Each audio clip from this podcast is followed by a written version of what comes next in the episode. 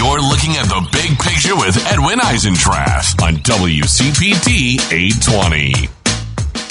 Welcome back, everybody. Three o'clock, a little after three o'clock on this uh, fall, chilly fall day in the upper Midwest. And um, I'm grateful to be joined by Ben Wikler, who leads the Wisconsin Democrats.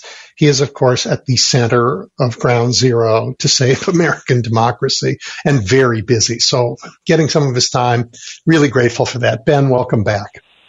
It's great to be back with you, Ed. This is go time. It is go time. I, I have so many things I want to talk to you about, but why don't we start with the big races in your state?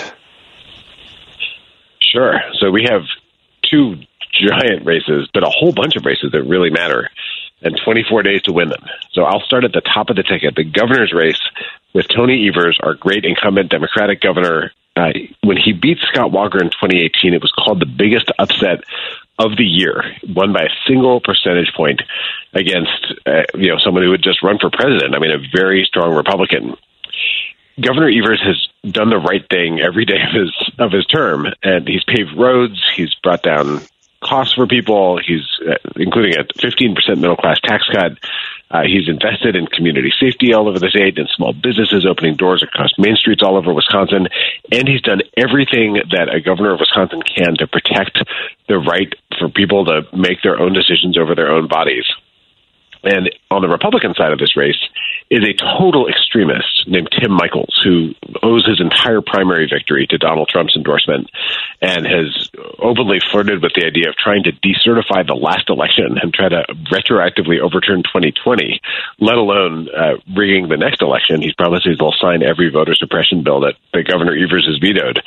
So Tim Michels is, is running for governor the context for this is Wisconsin almost always chooses a governor from the opposite party as the president. The last time Democrats won a governor's race when there was a Democratic president was 1962, when President Kennedy had a 65% approval rating after the Cuban Missile Crisis, and we won by just one percentage point.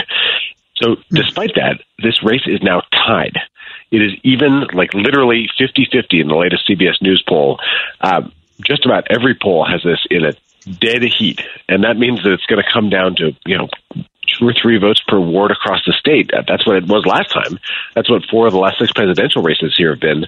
This is a classic Wisconsin nail biter, um, and the results of this race will determine who gets to certify or not certify the 2024 presidential race in the state that was the tipping point state in both of the last two presidential races. So this could actually determine whether we have a legitimate national presidential election in 2024. So, for anyone who's paying attention and cares about democracy, this is the place to go to donate, to volunteer, to do everything you can. That's the governor's race. And then we've got the. Did they have a debate? They had a debate, didn't they? Ben? They had a debate last night. That's right. I, I was uh, I uh, did the spin room after the debate. I was there at the the uh, TV station where it happened. It was fascinating because you have Governor Evers, who is just a very decent human being who you know sweats the small stuff and thinks through you know how to make government work. And then tim Michels, who clearly does not have a clue how government works who he would say vague things like we're going to invest more money than any governor ever has in education and then turn around and say he wants a universal school voucher program that would drain money away from public schools all over the state and use taxpayer funds to pay for private school tuition. If you look at the details of his plan, which I, am pretty sure he's never read, he could cut school funding by like 40%, which could lead to school closures all over the state of Wisconsin. And the only thing he's clear about until just recently, he would say on the stump that he will never back down from insisting that abortion bans have no exceptions for cases of rape or incest. That is that is the hill he was willing to die on. And then a couple weeks ago, I guess after realizing how ghastly that looked, that he was going to die on that hill, yeah. Yeah, he, he announced that uh, if someone sent him a bill that did have those exceptions, he'd sign it, which is very different from saying that he wants to be sent such a bill. And the Republicans in the legislature showed no sign of any interest in doing that. Uh, but he's now trying to kind of nuance his position on this. The reality is, we we've seen for decades. He's actually personally, from his fortune, he's a you know was born into this very wealthy construction family. He's been pouring money into the coffers of groups trying to not only ban abortion but also to ban contraception he's he's on the very furthest right edge of this issue of trying to control the personal lives of, of people in our state, and especially to control the bodies of women and put politicians into doctors' offices to determine what kind of health care procedures they can get. That it, it's so far outside the pale. So we are hammering him on this, and frankly, we're doing the same thing now in the Senate race because Ron Johnson he supported these personhood amendments that would create total abortion bans, even without an exception for the life of the mother. And Johnson is now trying to run away from that. It's kind of laughable. Ron Johnson is now claiming that what he wants is a referendum where voters can decide. But there is no referendum process in Wisconsin. Uh, you have to actually pass a constitutional amendment to create a referendum process before you yeah. can have one. So Governor Evers took Ron Johnson at his word and proposed a that we amend the Constitution to allow referenda and called for a special session of the state legislature. And not only did the Republicans in the state legislature refuse to do it, Ron Johnson said that it was rushing things and he, he didn't support this idea. So it, this is a complete charade. The reality is Ron Johnson's right there with Tim Michels on the, you know, an extremist who's trying to get in the middle of decisions that should be made between a woman, her family, her doctor, um, you know, the, the people who are actually having the kids. And Ron Johnson wants to wants to take over, and if we can beat him and elect Mandela Barnes to the Senate, who has been a champion for the, the freedom to make decisions about when and whether to start a family, we could get to 52 votes in the Senate and actually pass the Women's Health Protection Act and codify Roe versus Wade into law. So the, the stakes in the Senate race are also massive for the state and the country. Ben, I don't understand, and we'll go down ballot because it's really important in that state too. But I just don't understand. The Republicans put candidates up who don't really know how government works, right? They're not really interested in how hard it is to make a government do what it needs to do for the people of the state. And it is a, it's just hard work doing, being in government and doing it well. Instead of paying attention to the details of how that work does, they throw up these endless culture warriors. And every time one of them wins, life gets worse for people in the state. Scott Walker's record for your state was appalling right? I just don't understand. Exactly right. People, government is a, you wouldn't hire anybody for a job this way. These are jobs. This is the amazing thing. I mean, Scott Walker looks like a policy wonk compared to Tim Michels. Uh, but there's one reason and one reason alone that Tim Michels is, is in this race, and his name is Donald Trump. I mean, it was Scott Walker's lieutenant governor who was running for, for governor, who was the pick of the Republican establishment in our state. And Trump felt like Scott Walker and Rebecca Kleefisch and, and their friends were insufficiently loyal to him personally, even though Rebecca Kleefisch was falling over herself in public, appealing to Trump for his endorsement. So uh, Trump had a parade of hopefuls come down to Mar-a-Lago and chose this guy who his only government experience has been losing two previous campaigns in 1998 and 2004. Uh, he's never held elective office. He does, you know, really doesn't know a thing about this. His his other experience, I should say, his you know, fair is fair. He has been funding these extremist anti-abortion, anti-contraception organizations, and he's been on the board of special interest lobby groups. So uh, I guess that is his that is his experience in this arena. Well, it won't do the won't do the residents of Wisconsin any favors. He doesn't know how to do the job. All right, let's go down ballot because you have yeah. you have a Supreme Court that needs attention. You have really important races. So the Supreme Court race is actually going to be in April of 2023. That is the next. Hold on, I'm sorry, I'm getting ahead of myself. Okay. No, all good. So we will be, we will be. Uh, I hope to to join you again and talk about that race, which will determine the majority in our state supreme court. It'll be incredibly important. But the first thing is to is to hold the Democratic majority in the Senate, hopefully expand it, and re-elect Governor Tony Evers. So Mandela Barnes and Tony Evers. Uh, Tony Evers and Mandela Barnes, governor lieutenant governor. I mean, we elected these two guys in, in 2018. Let's re-elect them to new offices, in, in one case in 2022. And then we've got our attorney general, Josh Kaul. And, and that race is, race is so striking. It's a little bit under the radar.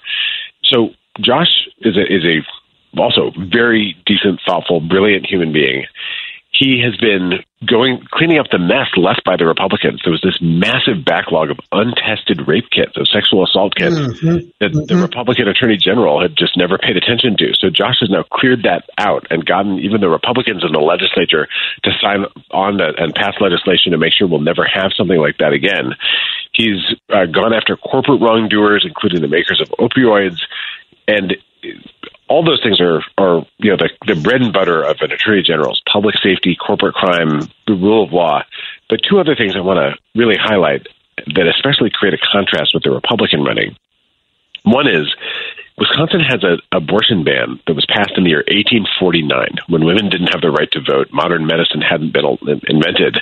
It's a near total ban. There's no exceptions for, for cases of rape or incest. It, it starts at zero weeks. It's one of the harshest in the entire country. And it's been superseded by other laws that were passed after Roe versus Wade. But it's not clear right now if that 1849 ban is in effect. It's never been adjudicated. So after the Dobbs decision came down, Josh Klaller, Attorney General, announced that he would not prosecute anyone under the 1849 ban, wouldn't divert resources from public safety to, to prosecuting doctors for you know, performing healthcare uh, procedures.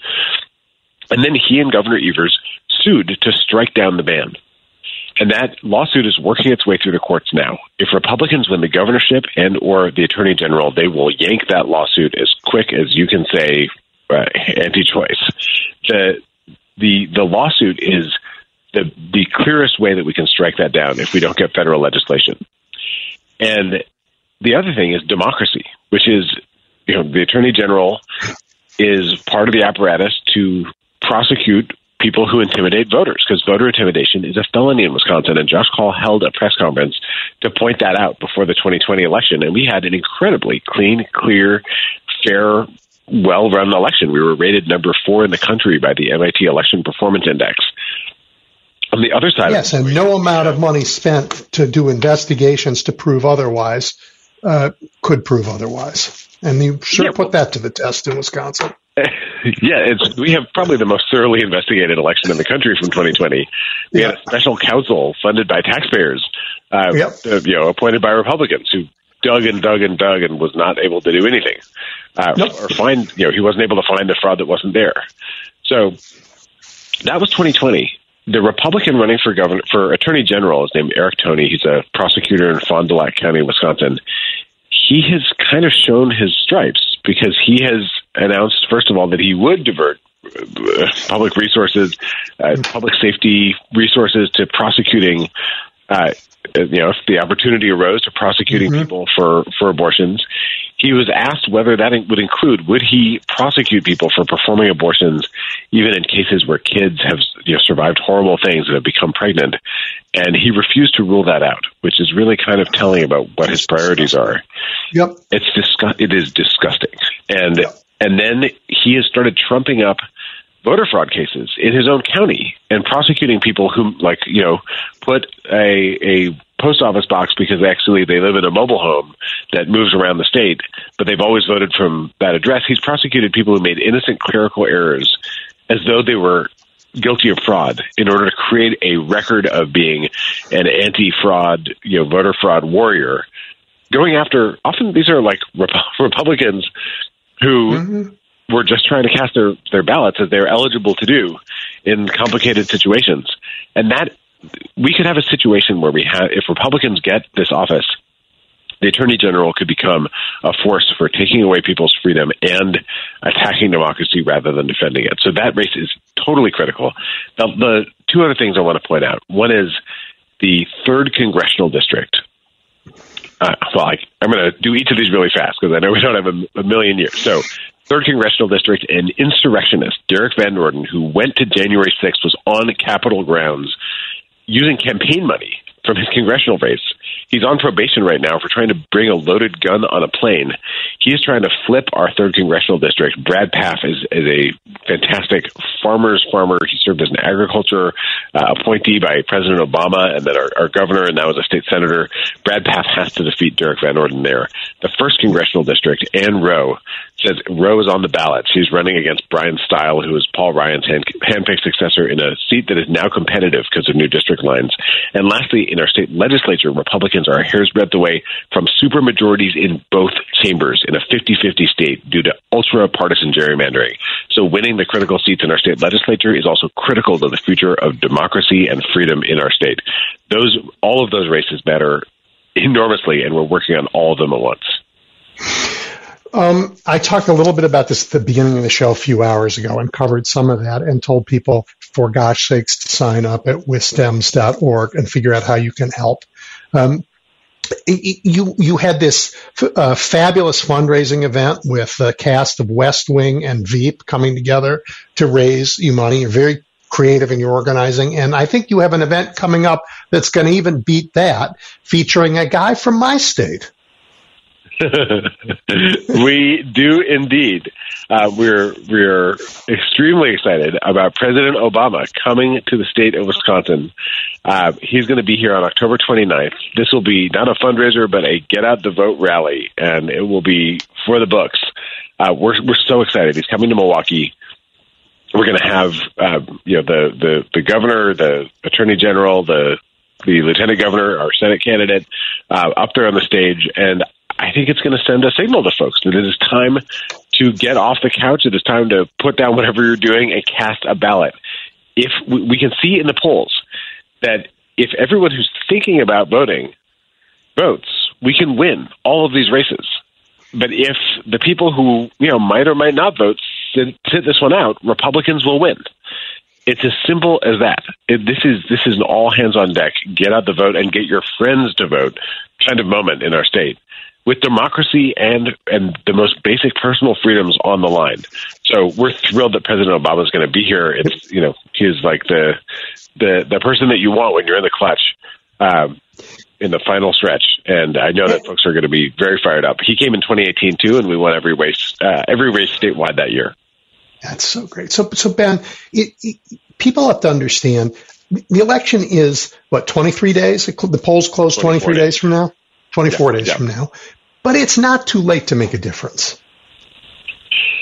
It is not too. It is absolutely not too late. In fact, this is the the most critical moment to make a difference, and I should say 24 days, including today. So uh, you can you can do the math either way. Um, this is the this is kind of go time. This is the moment where if everybody contacts everyone they know. I mean, that's really the first thing to do is to start with folks that you know who might not vote or who might be able, might be persuadable to go either way. Get them to cast their ballots. Anyone you know who has an absentee ballot, make sure they dot every I and cross every T and get that thing in. Uh, you know, as you get closer to the election, it becomes less certain that the mail will arrive in time. So do that early. This is the time to go to wisdems.org slash volunteer, W-I-S-D-E-M-S dot O-R-G slash volunteer, and sign up. Wherever you are, you can make phone calls for us. You can do virtual phone banks from home every day. Uh, you can go and knock on doors. We're knocking on doors every weekend and a lot of, a lot of weekdays. Folks are all over the state of Wisconsin right now knocking on doors. Those conversations really do matter. Uh, every time I go out and knock on doors, I talk to someone who's either uh, deciding whether to vote or who's on the fence about who to vote for. And especially the down ballot races, a lot of people are not tuned into. So we can see the impact of this every time we actually put the work in. And I should I should say, if folks are, are listening who can chip in, don't hesitate. Go to wisdems.org and uh, a big pop up will ask you to, to contribute right away. Um, at this juncture, it's not always like this. I mean, sometimes the early work decides the outcome before you get to the end. But this year, we have these huge structural forces that help Republicans, including the backlash kind of uh, pendulum swing that always happens when you have a president of one party, the other party has a kind of natural advantage. Wind at their sails. Yep. Wind at their sails, exactly. Uh, and then another thing is that Tim Michels is incredibly wealthy thanks to the business that his brother runs and his parents started. And so he's self funding his campaign to the tune of millions of dollars. And Ron Johnson has these two billionaires, the Uihleins and Diane Hendrick. It's Dick and Liz uh, Uihlein, Uline Fortune, and Diane Hendricks. They put $30 million into his 2016 campaign. He turned around and gave them a $215 million tax cut in a single year. He insisted on adding a special provision to Trump's tax bill that benefited them beyond belief. One estimate is they got a half billion dollars over the course of, of several years. These two people, uh, these two couple, uh, one couple, three people, I should say, two families. The these two folks, uh, Dick Uihlein and, and Diane Hendricks, have now put another $22 million into the biggest single candidate super PAC in the country this election cycle to reelect Ron Johnson. And we've been very effective at fundraising, but we don't know anyone who can put, you know, a an eight figure amount into a into a political race. So he's flooding the airwaves with these incredibly vicious, toxic, dishonest, uh, really slanderous ads uh, that superimpose Mandela Barnes's face over crime scenes and, and call him dangerous. And the fact that in amidst all of those things, because of this uprising of voters all over the state and volunteers, people working their hearts out, chipping in, independent groups, unions, state party organizers and activists and volunteers, our neighborhood teams, we have 275 of them. Because of all of that, all the communication, all the work, all the organizing, these races are tied. It's it's an amazing thing in a in a midterm with a Republican president in a state that's 50-50 in a presidential year uh, excuse me, in a, in a, Democratic president in a state that's 50 50 in a presidential year, to be tied at this point, three weeks out, all the early work has gotten us to this point where what we do now will determine the outcome. And that means if you've ever cared for a minute about whether people get to make their own decisions about when and whether to have kids, this is the time to go for it and make sure that Ron Johnson loses and Mandela Barnes wins, and that Governor Evers wins, and Tim Michels loses, and that Josh Kaul's reelected. And yep. if you're in a place with a local race, get on that as well. Okay, everybody. I think that is the call you need. I look. Um, uh, two people in my household have been this week making calls into Wisconsin, uh, having signed up through WisDems. It's the easiest thing in the world. It's the easiest thing in the world. You got to do it. Um, one last thing, and, it, and it's going to take you just a tiny bit out of this election, which I, I'm only going to do for a second. But I see that good organizing, like you, like your counterpart Lavora Barnes is doing in Michigan every day. You guys have created such on ramps for citizens to get involved. And not only does that make a difference in politics, but it's building stronger communities all over the state as people get to know their neighbors, as they reach out and talk to people about the things they care about. It's just, um, people look at politics and say, oh, that's just politics. it's not. You're actually building community every day in the state. It's a beautiful thing to see. I'm, I'm so grateful for that reflection, and I think it's exactly right. And another way of thinking about about this is community is democracy democracy at its best is community. I mean, there's a sense in which politics is the you know the the peaceful means of determining how to make contested decisions in a in a in a polity in a group of people. But there's another sense in which democracy is actually the, the process of participating in self government. And you building relationships sometimes between people who disagree, sometimes between people who agree, but getting people involved in the process of thinking, you know, what should this state, community, town, neighborhood, country, world, what should it be like? You know, what are the values that should undergird the decisions that we make collectively? Uh, a lot of people can just tune out. And when we do, when people do that, all of us are poorer for it. A democracy actually works best when people do bring their strongest beliefs and their deepest values to bear. And often they find their common ground in part by, you know, by delineating where they disagree, but then they discover all the places that they don't. When yep. when someone becomes a neighborhood team leader and they get their neighbors and their friends and family involved, it's not easy. It's sometimes it's really messy, but the result is something that affects all of their lives, the lives of everyone in that community. It builds the the kind of the the web that pulls us all together. So I'm I'm so grateful for for your sharing that idea, and I do think that's what what I wish both parties were doing at their best, and it's a vision for how to become a, a better America. Yeah. All right, everybody. That was the last word we're going to get for now from Ben Wikler, who leads the Wisconsin Dems, and I hope you will sign up. It's really important. We're going to go to break. Ben, will you stay on one second? I have a question for you. Absolutely. Thanks so much. Right. We're going to go to break. Stay tuned. I'm taking your calls when we come back.